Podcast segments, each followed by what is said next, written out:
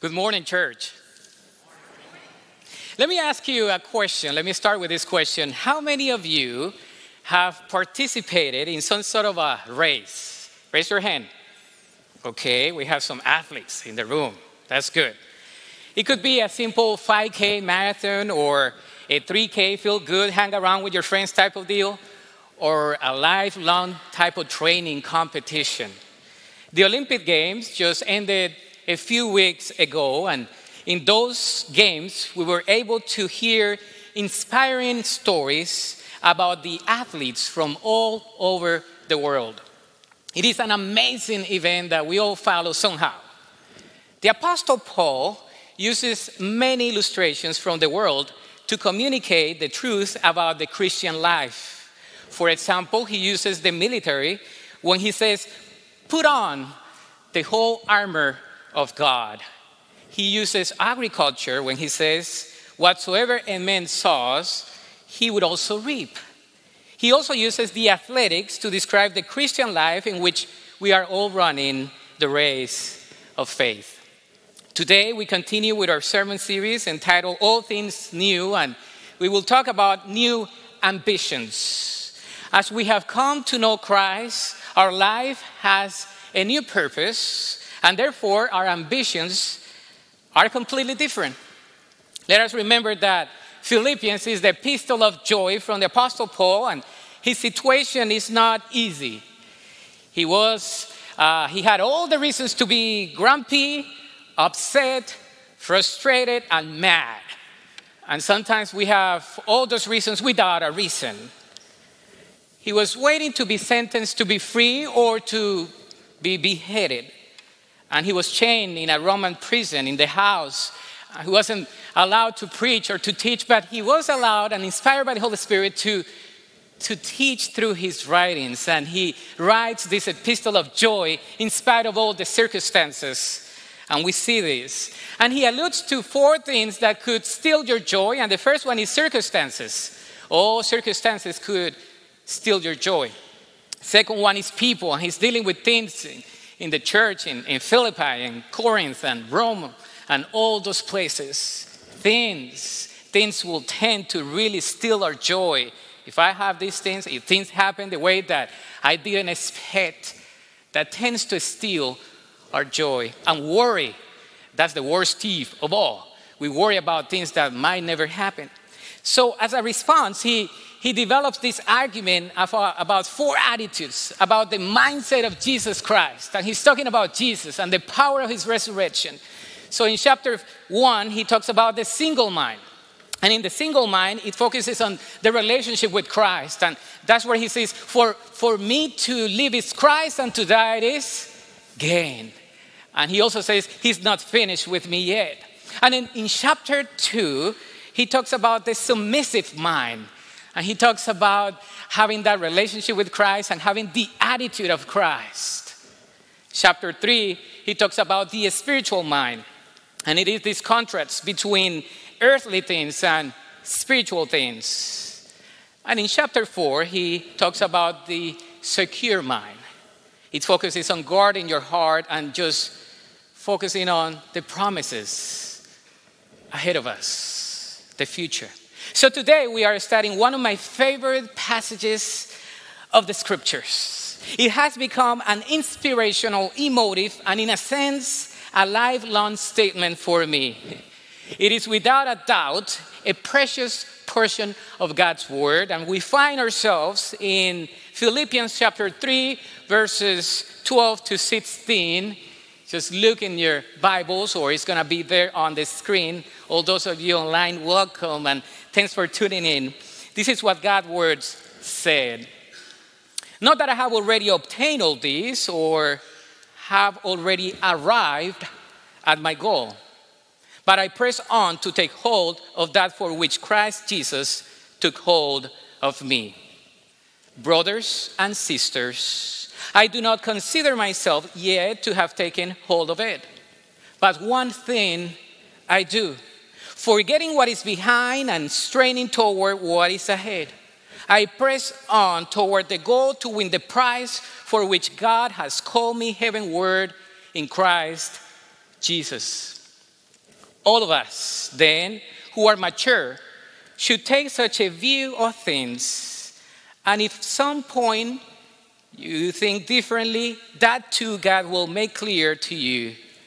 Only let us live up to what we have already attained. May the Lord bless the reading of His word. Amen. In Philippians 3, Paul gave us his spiritual biography and he talks about his past. And we looked at that passage last week, verses 1 to 11. And then he talks about his present in these verses. And then he will talk about his future, verses 17 to 21. We have met Paul the accountant who discovered new values as he met Jesus Christ. And in this section, we meet Paul the athlete with his spiritual emphasis, pressing toward the finish line in the Christian race. And in the final section, we will see Paul as the alien having his citizenship in heaven and looking forward to the coming of Christ. And we also look forward to the coming of Christ. Amen? Come on, you gotta help me out. Thank you. Well, in this section, we see the Apostle Paul like that. He was looking at things on earth from God's point of view. And as a result, all the things made sense to him. He was not upset by the things behind him, around him, or before him. Things did not steal his joy. And in this paragraph, it is Paul the athlete. And Bible scholars are undecided if he's referring to a foot race or a chariot race. Either one will do, but I incline myself to the chariot race. The Greek chariot used in the Olympic Games and other events was only a small platform with a wheel on each side. The driver had to uh, do very little to hold on to as he raced around the course. He had to lean forward to strain every nerve and muscle to maintain balance. Imagine this and control the horses. Wow. Now, to participate in the Greek Games, the athlete had to be a citizen. So he didn't, he didn't run the race to gain citizenship, neither do we run the race to win our salvation. We see that clearly. But we need to run the race set before us. This is what the Apostle Paul in Philippians 2 12 and 13 says Work out your own salvation for it is God who worked in you. So each believer is on the track, and each has a special lane in which to run, and each has a goal to achieve. Park Cities, all those online, we are in a race. Wanted or not, we are in a race. If we reach the goal the way God has planned, then we receive a reward. And if we fail, we lose the reward, but we do not lose our citizenship. So, all of us want to be winning athletes. At least I want to be one of those. I don't know about you, but I want to be. So, let's look at some essentials that we see here as we run this race of faith. The first one is a sanctified dissatisfaction. Yes, a sanctified dissatisfaction. Look at verse 12. It says, Not that I have already obtained all this, or that I have already arrived at my goal, but I press on to take hold of that for which Christ Jesus took hold of me. Not that I have already obtained all this. This is the statement of a Christian who will never permit himself or herself to be satisfied with his or her spiritual attainments.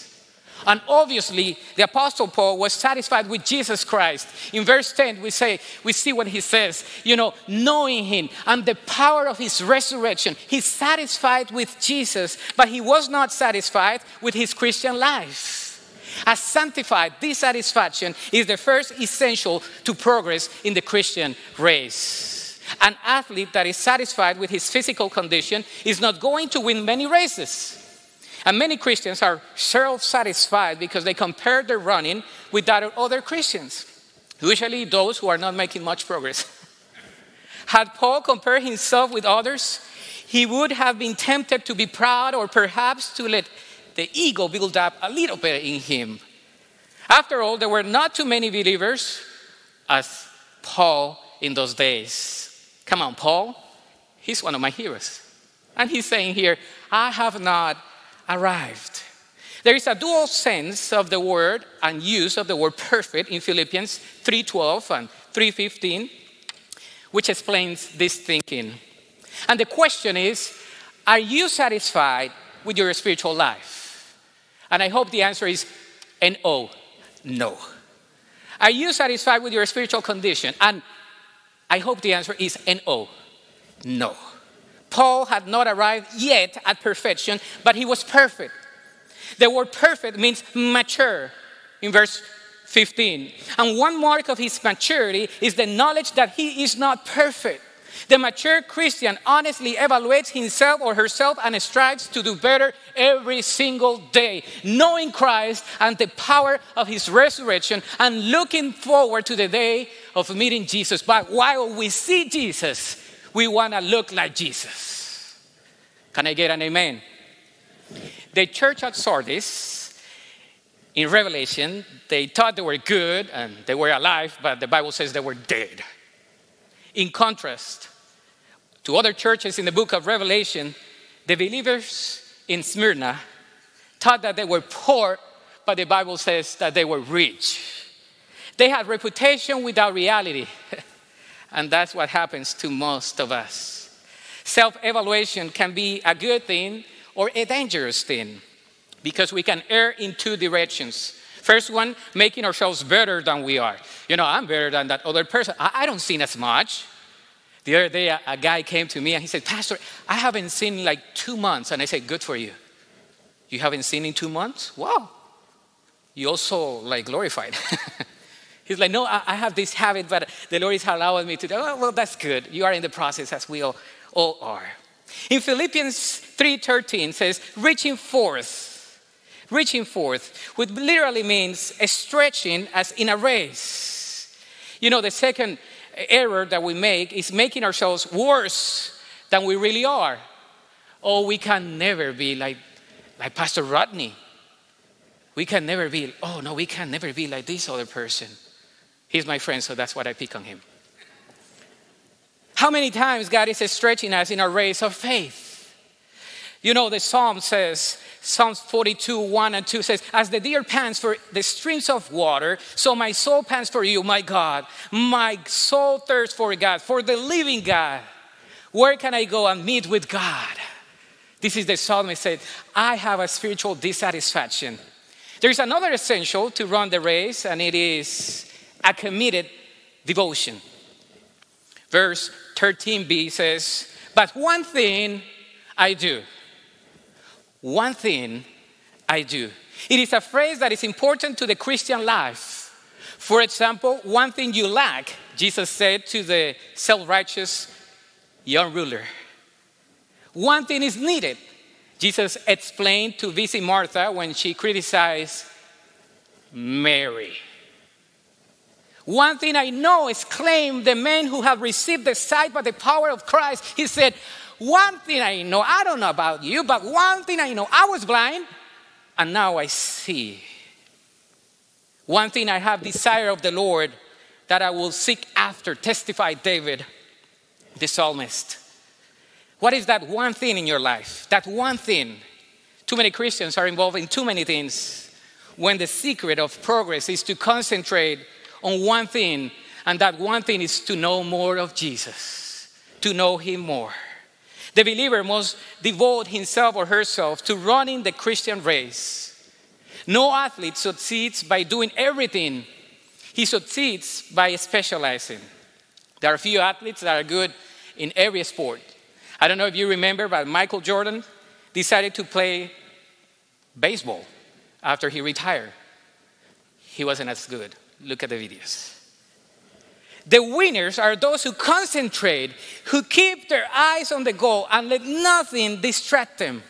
They are like Nehemiah, the wall building governor. He replied to his distracting invitations I'm doing a great work, so I cannot come down. I, am just building with one hand and defending with the other one. You know what? I'm, I don't have time for you.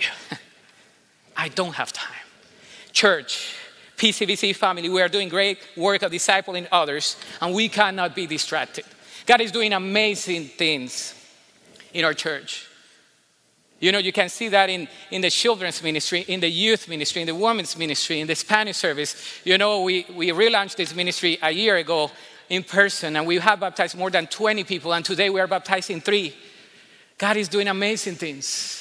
It might not think, it might not look like the way that you expected it or I expected it, but that's the way that God works. God works in His ways. There is another fundamental essential to run the race, and it is a defined direction. Verse 13c says, Forgetting what is behind and straining toward what is ahead. The unsaved person is controlled by the past, but the Christian running the race looks toward the future. That's the difference. Imagine what would happen in the race course if the runners are just looking behind. Have you looked at those like that? I haven't seen anyone doing this. they will fall, they will stumble, and they will get in the lane of someone else. And that's what happens to many believers looking backwards instead of looking forward. That's the difference. Please keep in mind that in the Bible terminology, to forget doesn't mean to fail to remember. We have that notion somehow. Apart from brain malfunction, no mature person can forget what has happened in the past. We might wish that we could erase bad memories, but we cannot, and we struggle a great deal with our past, don't we? We all do. Are you struggling with your past? To forget in the Bible means to no longer be influenced by or affected by. That's what it means. To no longer be influenced by or affected by. So when God promises their sins and iniquities will I remember no more, he's not suggesting that he will conveniently have a bad memory. This is impossible with God. He is God, he knows everything. What he is saying is this pay attention. I will no longer hold their sins against them. Their sins can no longer affect their standing with me or influence my attitude toward them. God has forgiven us. Our past sins cannot and should not influence our present. Why can we not forgive ourselves? Brothers and sisters. God has forgiven us, and we cannot forgive ourselves. So, forgetting those things which are behind doesn't suggest an impossible feat of mental and psychological gymnastics by which we try to erase the sins and mistakes of the past. It simply means that we break the power of the past by living for the future. If you get this statement, please just write it hashtag Rolando Aguirre. We break the power of the past by living for the future. That's the whole point of this, this sermon. Please, just write it. Please, just write it. We break the power of the past by living for the future. Oh, the Apostle Paul had so many things in his mind that could have become weights to hold him back. Look at 1 Timothy chapter 1, verses 12 and 17 when you have time. But they became inspiration to speed him ahead he transformed the horrific memories of his past and in experiences that would allow him now to glorify God. The events did not change, but the understandings of them change. The same thing happens with us. We cannot change our past, but we can change the meaning of it. A good example of this principle is Joseph in the scriptures when he met his brothers in the second time after many years have passed and he revealed, he revealed himself to them and he held no grudge against them. Remember, they had mistreated him, they had sold him as a slave, and lied to his father that he was dead. Only that. Only that. However, Joseph saw the past from God's point of view, the spiritual mind. Chapter 3, spiritual mind, Philippians. Joseph knew that God had a plan for his life, a race for him to run.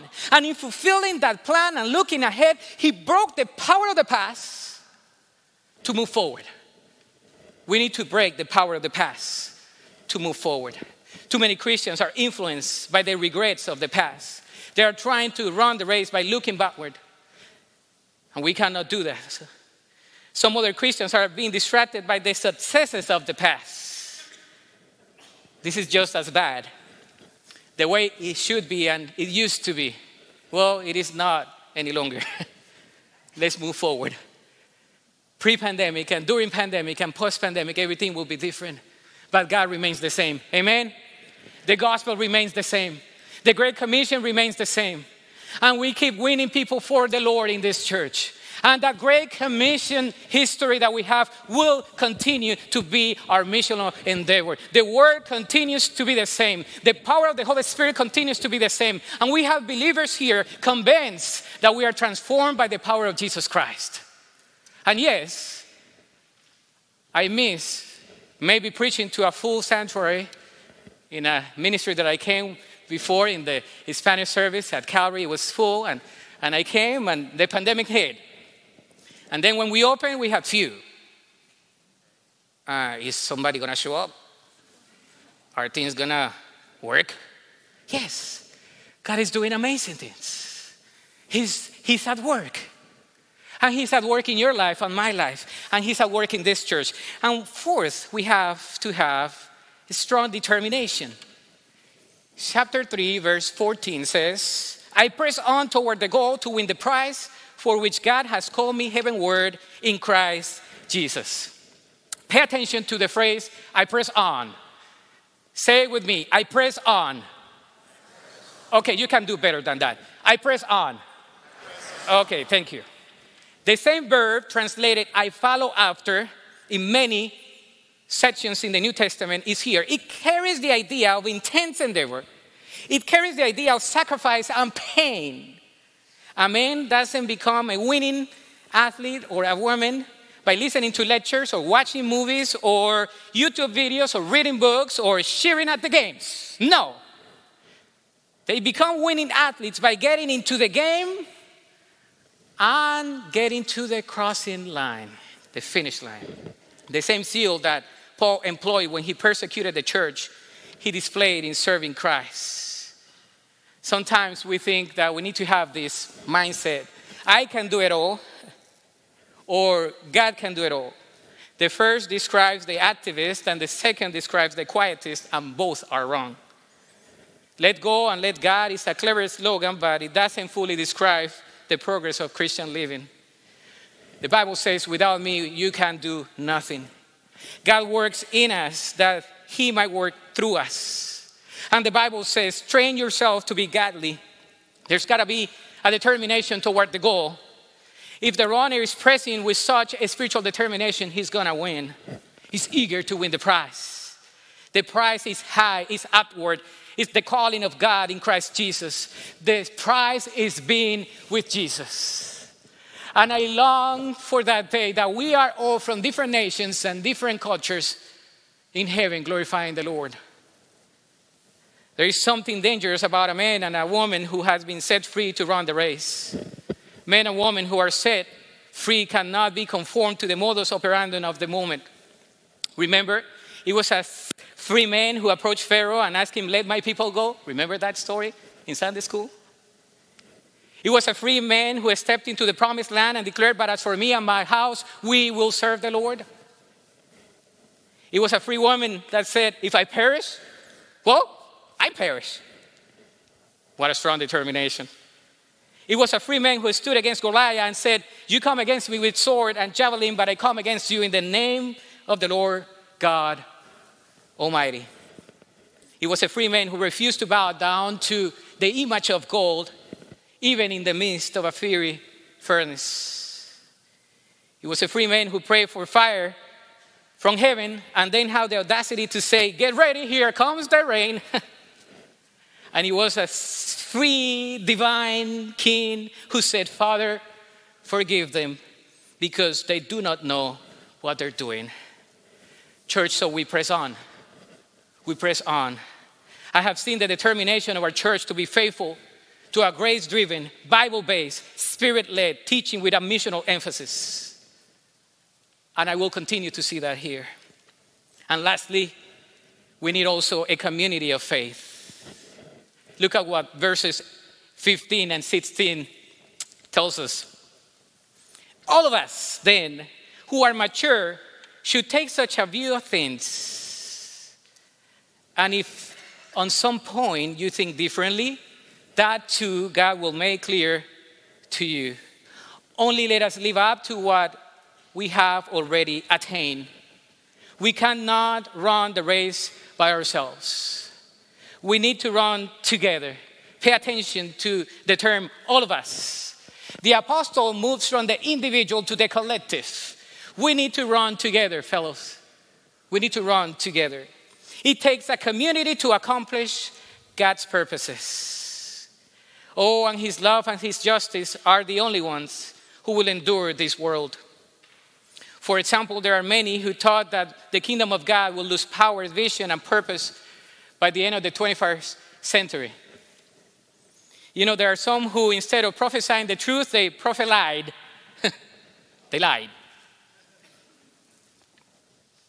In 1917, Vladimir Lenin declared that by the end of the 21st century, communism would reign supreme over the world and the Christian faith will no longer exist. In 1939, in Germany, Hitler said that the Church of Christ will not even exist by the end of the 21st century. And in the 1960s, the Beatles said that they will receive more adoration than the Father, the Son, and the Holy Spirit combined. Hmm. We are here on September 26, 2021, in Dallas, Park Cities.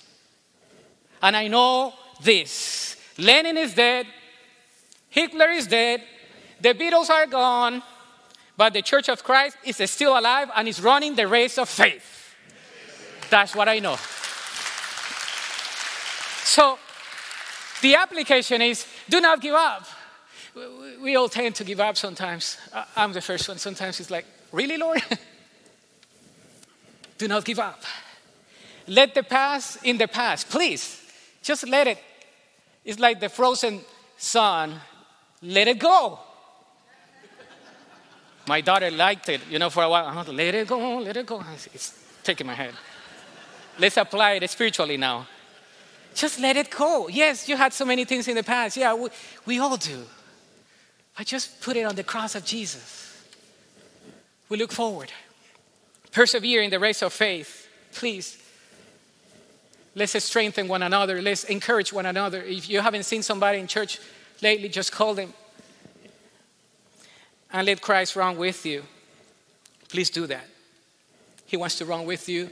He's with you in the race and at the end of the race. The world's largest and toughest race is an ultra marathon of 543 miles long. And it begins in Sydney, Australia, and it ends in Westfield, Doncaster, Melbourne, Australia.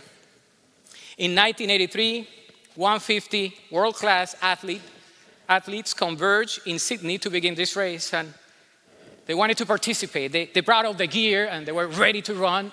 And out of the crowd comes walking this 61 year old farmer who wanted to run. His name was Cliff Young. He comes with his work boots, his overalls, and he asks for a number. And they laughed and they say, Are you going to participate? And he says, Yes, I want to participate. They finally laughed at him and they said, Just give him a number. Number 64.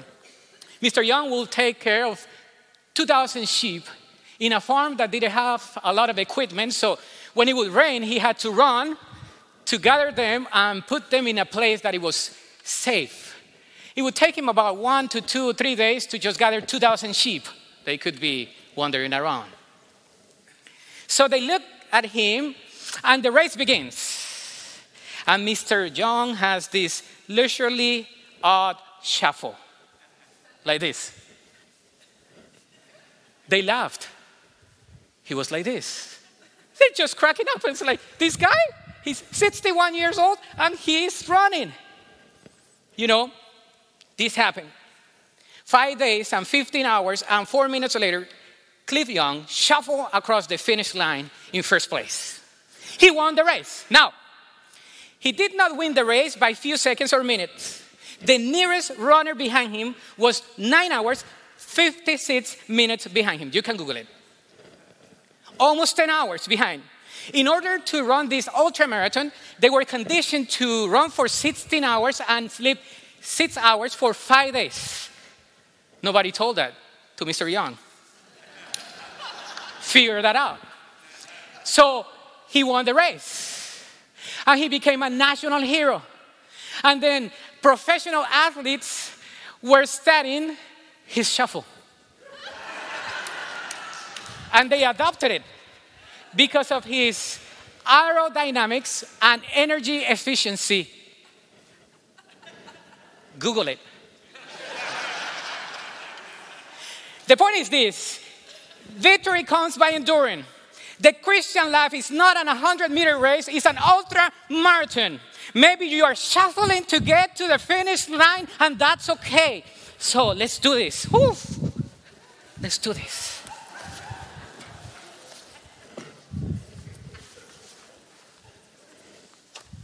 Oh, church. Oh, Park Cities. We have to put on the shoes, the tennis shoes, and we have to run the race. Maybe you run. Maybe you're just gonna shuffle to the finish line, and that's okay. Let us run the race before us. Hebrews chapter 12 says, Therefore, since we are surrounded by such a great cloud of witnesses, let us throw off everything that hinders and the sin that so easily entangles, and let us run with perseverance the race marked out for us fixing our eyes on Jesus, the author and perfecter of our faith. Ready, set, let's pray. Lord, you are so good. We cannot run by ourselves. You designed the race. You called us to be part of your family to run in each lane of the race. But we stumble. We look back. We are distracted. And Lord, you remind us all over again, and today precisely, that you want us to press on, to look forward, to be all about Jesus and the power of his resurrection. So I pray for each individual who is here, each family member, all those who are tuning in online. And I pray that we can leave our past in our past, that we are not influenced or affected by it, but we can move forward through the power of Christ and the power of the Holy Spirit. And yes, Lord, some of us are just shuffling, are tired, but then you give us new strength. We pray all these things in Christ's name.